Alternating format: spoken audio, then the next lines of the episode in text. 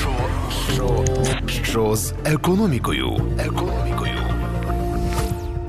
Всім доброго дня. Це е, програма Що з економікою на громадському радіо. З вами Андрій Федотов, Центр економічної стратегії.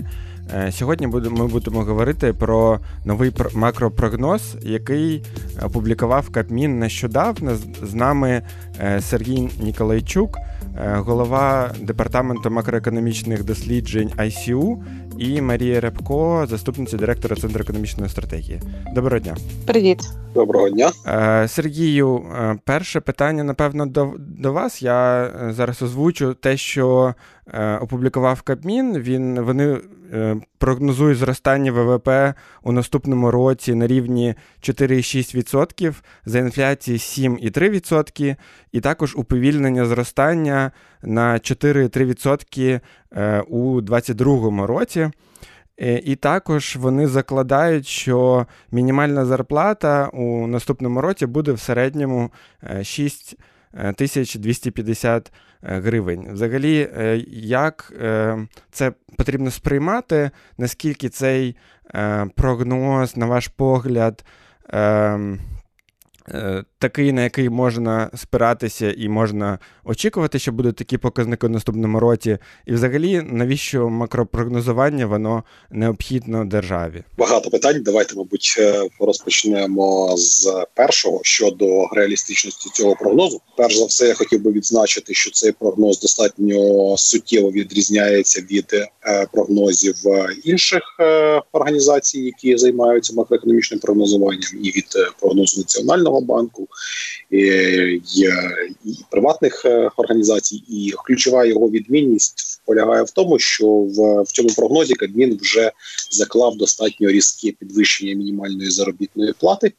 До 6 тисяч гривень з першого у наступному році, з 6 до 6 тисяч гривень у з 1 січня і до 6,5 тисяч з 1 липня. І звісно, якби це достатньо вагомий фактор для макроекономічного прогнозу.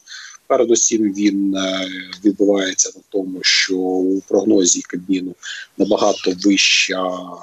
Е, вищі темпи зростання заробітних плат, ну і також це відповідно має наслідки для прогнозу інфляції. Прогноз інфляції наразі у в кабінета ем, у кабінета міністрів 7% е, на наступний рік. 7,3% е, навіть да тоді, як зараз консенсусні прогнози, консенсусні прогнози вони близькі до 5% до цілі національного банку. Останній, до речі, підвищив якби свій прогноз по інфляції до 5,5% на наступний рік за тиждень до прогнозу Кабміну.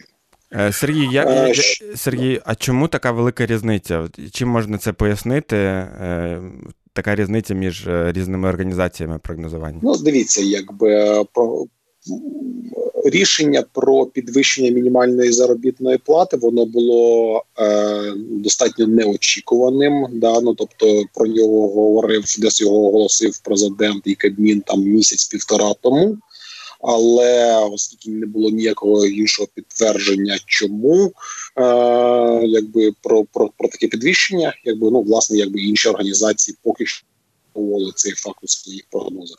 Навіть Національний банк, якби який знову ж таки публікував свій прогноз за тиждень до Кабміну.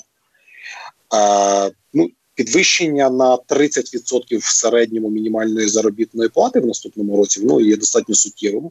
Е, це підвищення воно вище ніж е, зростання номінального очікуване зростання номінального ВВП, інших номінальних параметрів. Ну і це відповідно змінює ландшафт для макроекономіч макро, макропрогнозистів е, для наступного року. Що взагалі значить це макропрогноз? Як як він використовується далі державою? Що від нього залежить? Якщо ми говоримо Якщо ми говоримо про державу, то макроекономічний прогноз є основою для розробки бюджету, і в нас е, якби до, до вересня Кабмін має підготувати і подати у Верховну Раду перший проєкт державного бюджету, і відповідно цей е, проєкт має міститися на е, макроекономічному макроекономічному прогнозі, оскільки якби там розрахунок тих же доходів доходів бюджету він не базується на макроекономічному. Марія, а які твої враження від цього макропрогнозу? Які твої основні думки? А, Ну, вперше, ми розуміємо, що цей рік буде посткризовим. А, Прогноз базується скоріше за все на припущенні, точніше, ну не скоріше за все, він базується на припущенні, що другої хвилі карантину жорсткого його не буде, і що економіка почне відновлюватися. Ми вже зараз бачимо, що роздрібна торгівля відновилася майже до, до кризового рівня, особливо це стосується продуктів харчування. Що люди почали набагато більше пересуватися да у порівнянні із найбільш кризовим квітнем та травнем, відновилися банківські операції і так далі. А зараз е, через карантин 2000 рік е, він буде роком так званої низької бази, коли е, не робили інвестицій, не наймали нових співробітників, заморозили якісь нові проекти і вичікували, що буде далі. Так, от, якщо нової хвилі віруса ми не побачимо, і якщо нового жорсткого карантину не буде введено, ну ані в Україні. Україні ані ніде в світі. То буде суттєвий відкладений попит і на споживчі товари, і на інвестиційні товари, і в принципі відбудеться пожвавлення економіки. Всі ті проєкти, що що їх відкладали у 2000 році, вони можуть бути розпочаті у 2001. А крім того, суттєвим фактором буде те, що Європа та США вони зробили велику грошову емісію. Ці кошти теж підуть на ринки, у тому числі на ринки, що розвиваються. А виробництво європейські країни та американські можуть переносити з Китаю, у тому числі в наш регіон. Тобто, якщо не буде віруса, цей рік е, дійсно буде роком відновлення, в тому числі для України. Тобто, можна а... можна можна очікувати, що таке зростання на 4, більше 4% в наступному році це реалістичне очікування. В принципі, так я вважаю, що 4% зростання це якби цифра, до якої в нас е, ну нема претензії. Це в принципі реалістична цифра. Також реалістичні цифри по в прогнозі по а, зростанню експорту та імпорта. Імпорт зростатиме знову ж таки через великий відкладений попит. А ось а експорт він власне ну не так сильно постраждав навіть у 2020 році. Але я абсолютно згодна з Сергієм, що найбільше запитання до цього прогнозу це рівень мінімальної заробітної плати. А справа в тому, що Кабмін ще не прийняв рішення про підвищення зарплати мінімальної. А зараз е, законом буде е, проголосовано підвищення мінімальної зарплати до 5 тисяч гривень на 2020 рік із вересня. Ось а рівень зарплати у 2021 році і ще ось е, нормативно не визначено. Саме тому в урядовому прогнозі зростання мінімальних зарплат закладене, а в прогнозах інших макроекономістів, в тому числі Нацбанка, поки що не закладено. Справа в тому, що таке зростання мінімалки, воно, по-перше, знизить е, Е, якби воно підвищить інфляцію. По перше, а по-друге, воно підвищить споживчий попит. Якби у людей буде більше грошей, щоб купувати товари, в тому числі імпортні, але воно дуже знизить мотивацію компаній до інвестування, і це не закладено в урядових прогнозах. Справа в тому, що через мінімальну зарплату зростають податки. Через зростання мінімальної зарплати підприємства змушені будуть платити підвищене ЄСВ змушені громадяни да і малий, малий та середній бізнес також отримують збільшені податки і е, самі по собі е, збільшені зарплати це також витрати підприємств. Тобто ті кошти, які могли би бути спрямовані на інвестиції, на оці відкладені інвестиції, що 2020 року не були здійснені, ці кошти будуть спрямовані ну на проїдання, по суті, на зарплати, на споживання, на проїдання. І інвестицій ми можемо в такому обсязі, як хотілося би, не побачити. Ось і це власне це проблема цього прогнозу. Е, дякую, Марія. Сергій, у мене до вас питання. В цьому прогнозі закладено значно більше зростання інфляції, ніж е, там інфляційне таргетування, яке було до цього. І от останні там місяці дуже активна дискусія щодо того, чи зміниться політика Національного банку. Як ви от, за цим прогнозом, за вашими особистими спостереженнями, е, оч, я, я, я, яку співпрацю між урядом і Національним банком, яку взаємодію ви очікуєте, е, як буде реагувати Національний банк на там стрімке зростання інфляції, на ну, на, на ті показники, які закладені зараз в макропрогнозі? Дякую за питання. Дійсно дуже цікаве і хвилює зараз усіх тому що якщо ми подивимось на е, попередній е, досвід макроекономічних прогнозів уряду, то в принципі у нас попередні декілька років у нас були були які проблеми. Уряд е, традиційно закладав вищу інфляцію. Е, з чим не міг погодитися національний банк, який е, був змушений, е, якби для того, щоб боротися з інфляцією з вищими інфляційними підвищеними інфляційними очікуваннями, зростанням е, підвищенням своєї е, процентної ставки, проведенням достатньо жорсткої монетарної політики.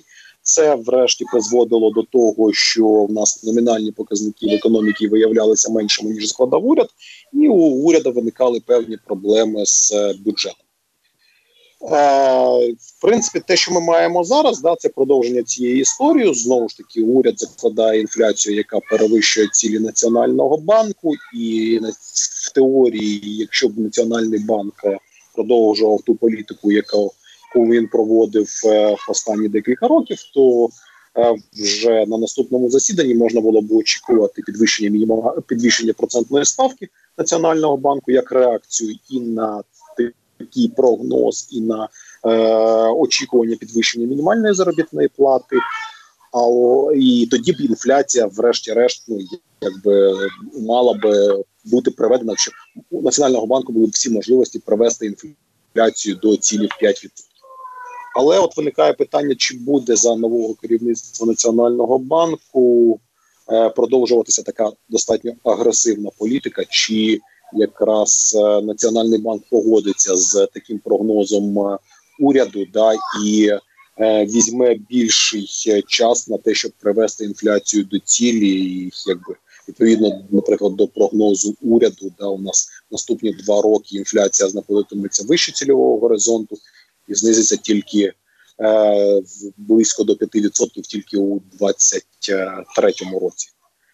Е, відверто в мене зараз немає відповіді на це питання. Я думаю, що немає її ні у кого, але я думаю, що одне, два, три наступних засідання національного банку, якби ми зможемо побачити наскільки наскільки агресивною залишилась його функція реакції.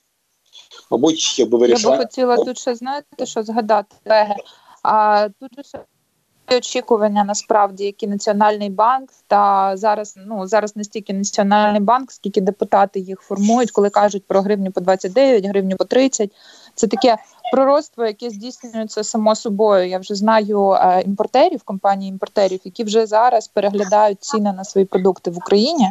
А у відповідності до нових курсових очікувань, тобто це не є а, щось економічно обґрунтоване, це просто ну наслідок от, от таких вербальних інтервенцій. Мені здається, що інфляцію можуть е, також розігнати такі курсові очікування та зміна імпортних цін. Мені здається, що це важливо, і про це треба і згадувати, і говорити ну набагато більш обережно, аніж е, це зараз роблять можновладці.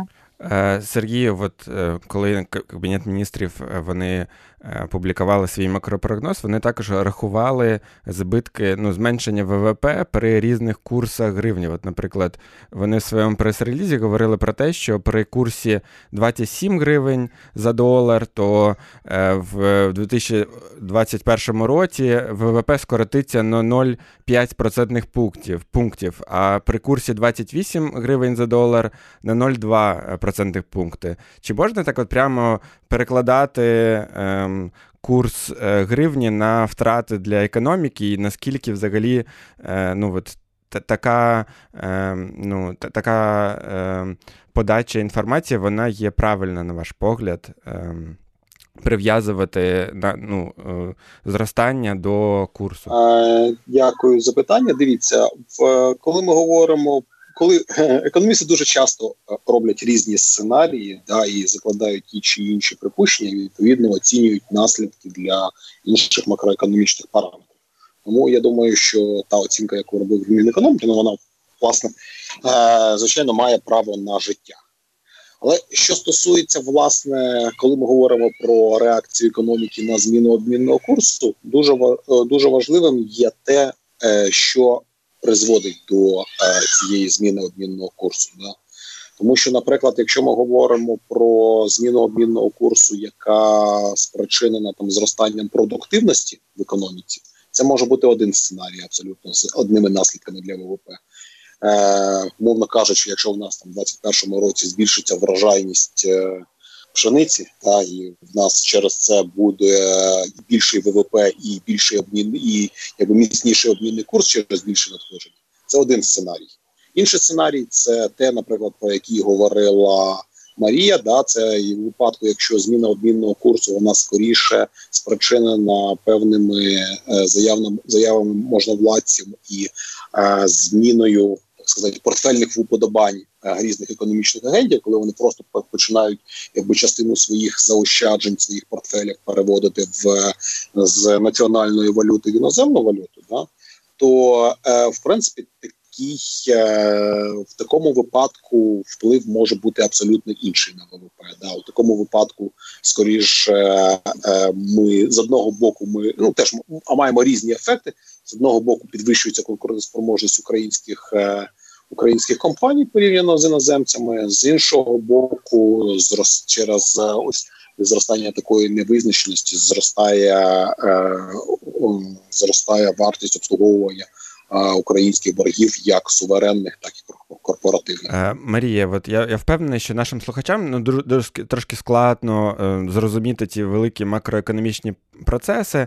От з точки зору звичайного українця, до чого потрібно готуватися? До зростання зарплат, до зростання цін, до девальвації гривні. Яка, яка на твій погляд, буде ну, от економічна ситуація там вже восени чи на початку наступного року? Ну, якщо виходити з урядового макропрогнозу, то готуватися потрібно і до того, і до того, і до того. А якщо збільшать зарплати, то зростатимуть ціни. А якщо а, казатимуть про гривню по 29, то всі орієнтуватимуться на те, що гривня буде по 29, і відповідно а, такі очікування і закладати. І ці очікування ну ринок має таку властивість, що такі сильні очікування вони власне впливають на а, сам ринковий курс. Але а, макроекономічних підстав дуже сильно хвилюватися. Якщо знову ж таки ми виходимо з того, що коронавірус нас не наздожене, жене знову.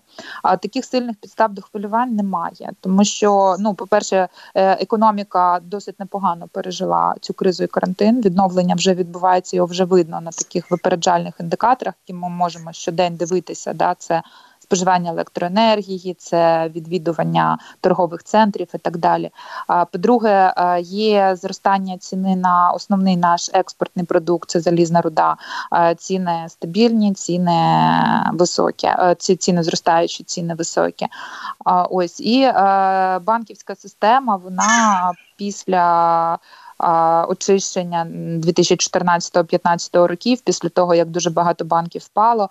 А ті, що залишилися, вони залишилися сильнішими. сильнішими.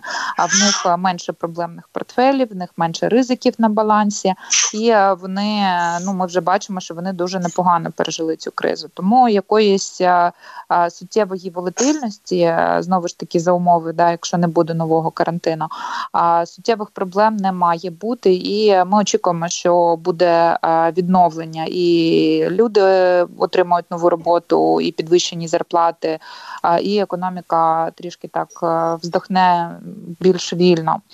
Але якщо макроекономічна політика буде ну як так скажемо, не оптимальною, да, то ризики вони є. І це ну насправді найсильніший ризик. Це те, що а, будуть провадити політику, яка призведе да самі викличуть таку нову кризу. Там можна подивитися на Турцію, як Ердоган поводиться з монетарною політикою, що відбувається зараз з лірою, там з курсом ліри їх національної валюти і з процентними ставками а, і так далі. А, тобто, якщо у нас, наприклад, буде інфляція висока, да, це вигідно для уряду, тому що уряд збере просто більше податків з людей. Да. Якщо збільшаться ціни, то буде там більше ПДВ і так далі. А витрати в нього залишаться тими самими, які і були. Але ані для людей, ані для компаній інфляція, висока інфляція такої вигоди не принесе. Вона знецінює заощадження, вона зменшує реальний дохід і купівельну спроможність. Ось е, тому тут небезпека існує і з боку власне політики е, влади. І зараз вона, ну я би сказала, що для мене особисто вона не є дуже передбачуваною. Я не знаю, чого очікувати. Е, Я нагадаю, що передача що з економікою вона виходить спільно з Vox Ukraine, і от е, Сергій в травні цього року писав дуже гарний гарну статтю для Vox Ukraine про такі глобальні тренди низької інфляції і зміни структури економіки через пандемію. Як ви вважаєте, взагалі, от плани там очікування Кабінету міністрів щодо високої інфляції, ці глобальні тренди щодо низької інфляції, як вони е, між собою корелюють? Наскільки там можливо це ну, завищення очікування інфляції, і взагалі е, як. Е, Е, як глобальна криза, які вона нам ну, надає якісь певні е, там орієнтири, що нам потрібно робити, на ваш погляд, з, точ, з точки зору от, глобальної ситуації? Щодо глобальної ситуації, дійсно, я писав статтю на дуже популярну в ту тему, е, в той час тему і зараз залишається вона достатньо актуальною. Це поточна криза, наскільки вона є дефляційною, наскільки вона є інфляційною.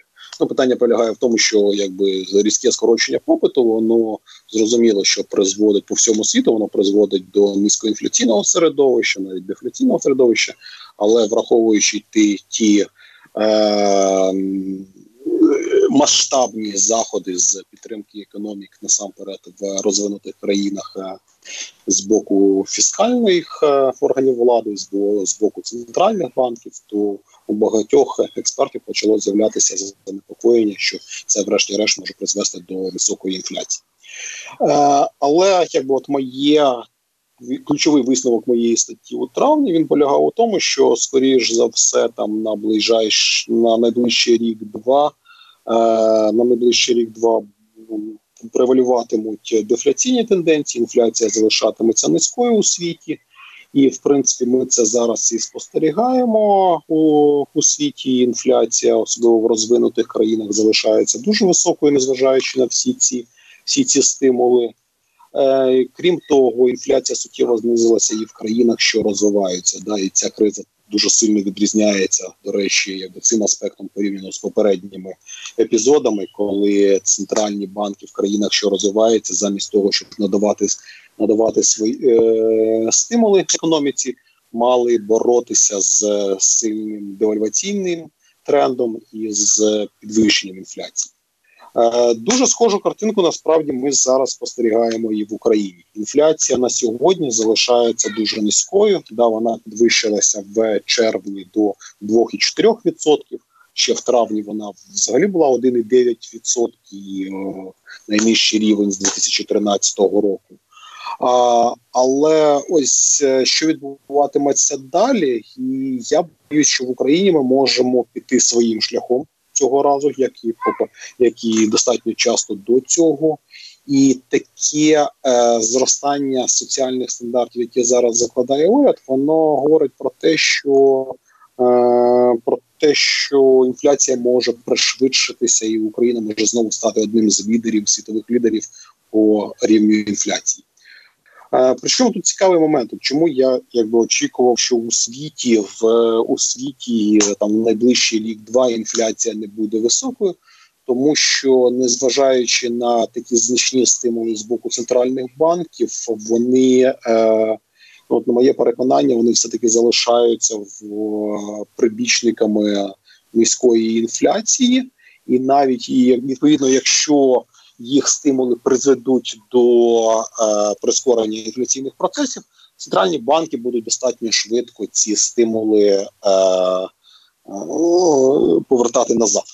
Чи буде це робити в е, знову ж таки, якщо ми повертаємось в Україну, чи буде це робити Національний банк, чи буде чи зможе він швидко розвернути свою політику і перейти від е, циклу зниження процентної ставки до її підвищення в умовах, коли почнуть зростати інфляційні і девальваційні ризики? Ну як ми вже говорили сьогодні, для мене поки що це залишається відкритим питанням. Марія, от у мене таке питання: як це вплине, от як прогнози на зростання економіки на 4% вплине на зростання кожного окремого бізнесу?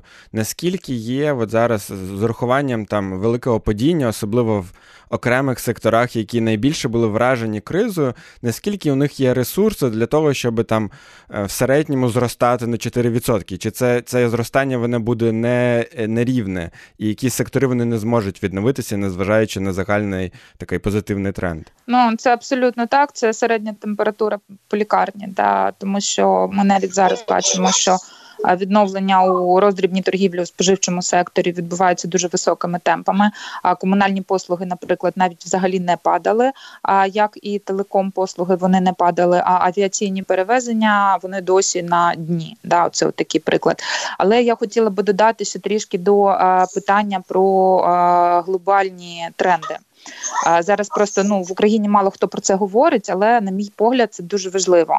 А в Європі емісія буде десь 750 мільярдів євро. Це приблизно у сім разів більше ніж річний український ВВП. Це величезні кошти. І а, крім того, буде переорієнтація пересування виробництва з Китаю. Будуть переміщувати а, великі компанії, виробники будуть переміщувати підприємства, які вбудовані в їх оці ланцюжки вартості. Україні зараз дуже потрібно бути разом із глобальним світом, тому що якщо Україна залишиться ізольованою, локалізованою такою і осторонь цих процесів, да буде закриватися, а то всі величезні, оця да хвиля потоків капіталу, вона пройде повз. А в Україні всередині капіталу такого немає. Йому нема нема де взятися. Да? І а, Оце буде найбільшою проблемою, якщо ми локалізуємося. Якщо Україна відкриється до до світу, якщо вона залучатиме іноземні інвестиції, е, якщо вона бере братиме участь у тендерах, наприклад, в Європі, як недавно да, наш виробник трамваїв виграв тендер на постачання трамваїв до європейської країни, державний тендер виграв. Ось, от якщо Україна скористається цими можливостями, вони зараз великі. А тоді може бути навіть таке, що зростання буде більшим аніж очікувалося. Якщо ж не скористається, буде а, робити да е, як е, власне там всі роки незалежності робилося локалізація, захист вітчизняного виробника, захист від непродуктивного відтоку капіталу через валютні обмеження і так далі. То Україна в оцей да потяг світовий, вона не зможе застрибнути, і оце якби ще більше нас е, ізолює та відкине назад. Сергій, можливо, у вас є коментар також е, щодо цієї відкритості української економіки, зростання інвестицій в наступному році, взагалі там структурі зростання цього. Як ви вважаєте, яке, яким воно буде? А, Ну я тут скоріше погоджуюся з Марією. Да, У нас а, е, в для а, зараз для України, як і для багатьох emerging markets в країн з ринками, що розвиваються в Європі, відкриваються достатньо багато можливостей у зв'язку з тим, що буде відбуватися певна локалізація виробництва, і я скоріше якби схиляюсь до думки, що ця локалізація буде в межах певних континентів. Тобто, певне, буде замкнутий цикл на європейському континенті, на американському континенті, да і е, звичайно, це створює достатньо багато можливостей для України, враховуючи низьку вартість робочої сили. Е, але для того, щоб реалізувати якби ці можливості, звичайно, треба, по-перше, не робити помилок, якби макроекономічних і економічних структурних. Ну і по-друге, якби вирішувати ті проблеми, які про які давним-давно вже всі говорять. про е, про покращення судової системи, про захист прав власності і так далі. Ну, тобто ці проблеми нікуди не пішли, і якби вони на жаль можуть стати на заваді припливу інвестицій в українську економіку, які насправді для яких зараз відкривається достатньо значне вікно можливостей. Е, у нас буквально залишається декілька хвилин. Е, Марія, можливо, ви могли би такі основні, на ваш погляд, першочергові дії, які от важливо зробити для того, щоб Україна не пропустила цей потяг, е, встигла отримати там інвестиції і увагу з точки зору допомоги макроекономічної. От які, на ваш погляд, є ключові такі дії, які зараз необхідно, щоб уряд їх зробив? Справа в тому, що от таких ем, фруктів, що низько висять. Да, про які можна сказати, зробіть зробіть один, два, три, і завтра прийдуть люди. Їх майже не залишилось. А тут а, е, важливо просто спокійно, системно, а, наполегливо, крок за кроком, день за днем працювати над двома а, ключовими речами. Перший ключовий момент це макроекономічна стабільність, тобто не треба стрибати да, від там зростання на 10% до падіння на 15%. Краще, щоб економіка зростала на 3, 4, 5% на рік але щоб це було стабільно, щоб не виникало якихось бульбашок, які потім будуть лопатися і а, ховати під собою половину банківської системи. Да? Тобто не треба гнатися за чимось нездійсненним, треба просто наполегливо день від дня працювати, а утримувати стабільний бюджетний а, дефіцит на низькому рівні. Да? Краще, щоб це був навпаки профіцит, щоб ми розраховувалися по боргах утримувати адекватну монетарну політику і утримувати фінансовий ризик, ризик фінансової системи банківської в межах, да теж не давати банкам дуже багато кредитувати ризикованих позичальників. Це перша макростабільність. А друге це зростання продуктивності в Україні. Воно можливо лише через залучення інвестицій капіталу, бо українська економіка дуже мало має капіталу, дуже мало інвестицій. Ну звідси і погана продуктивність. А це вирішується інвестиції через бізнес клімат, через якби legal, да, такий клімат в правовій системі, а а також через да, якісь питання, які можна вирішити тільки на такому центральному місцевому рівні, як то дозволи на будівництво і так далі, і тому подібне. А от тому просто з усім цим треба наполегливо працювати від дня до дня. Це тільки важка праця і Е, якоїсь чарівної палички я тут не бачу. Дякую, Сергію, дякую, Марія. Це був дуже продуктивна розмова. Е, більше працювати, Е, там орієнтуватися на е, прогнози уряду, але розуміти, що там відновлення воно не буде для всіх однаковим, і потрібно розуміти, що там можливо там допомога вона не прийде там дуже швидко і, можливо, і не прийде, тому потрібно шукати власні е, внутрішні ресурси для зростання, орієнтуватися на зовнішні ринки, думати про те, яка додана вартість в тій роботі, тій продукції, яку ви створюєте, і як Марія сьогодні сказала, е, є можливість здобувати перемоги. От Українські виробники здатні бути більш конкурентними, ніж там е, виробники європейських країн. І це, на мій погляд, такий важливий для нас, для всіх сигнал про те, що якщо наполегливо працювати і виробляти щось якісне, то це е, отримає свою винагороду, своє визнання і, звісно, свої якісь інвестиції і плани для розвитку. Дякую, що ви були з нами. Це програма «Що з економікою. З вами був Андрій Федотов, Центр економічної стратегії. Слухайте наш нас кожну суботу, ось 19 годині на громадському радіо. Що з економікою? Що з економікою на громадському радіо?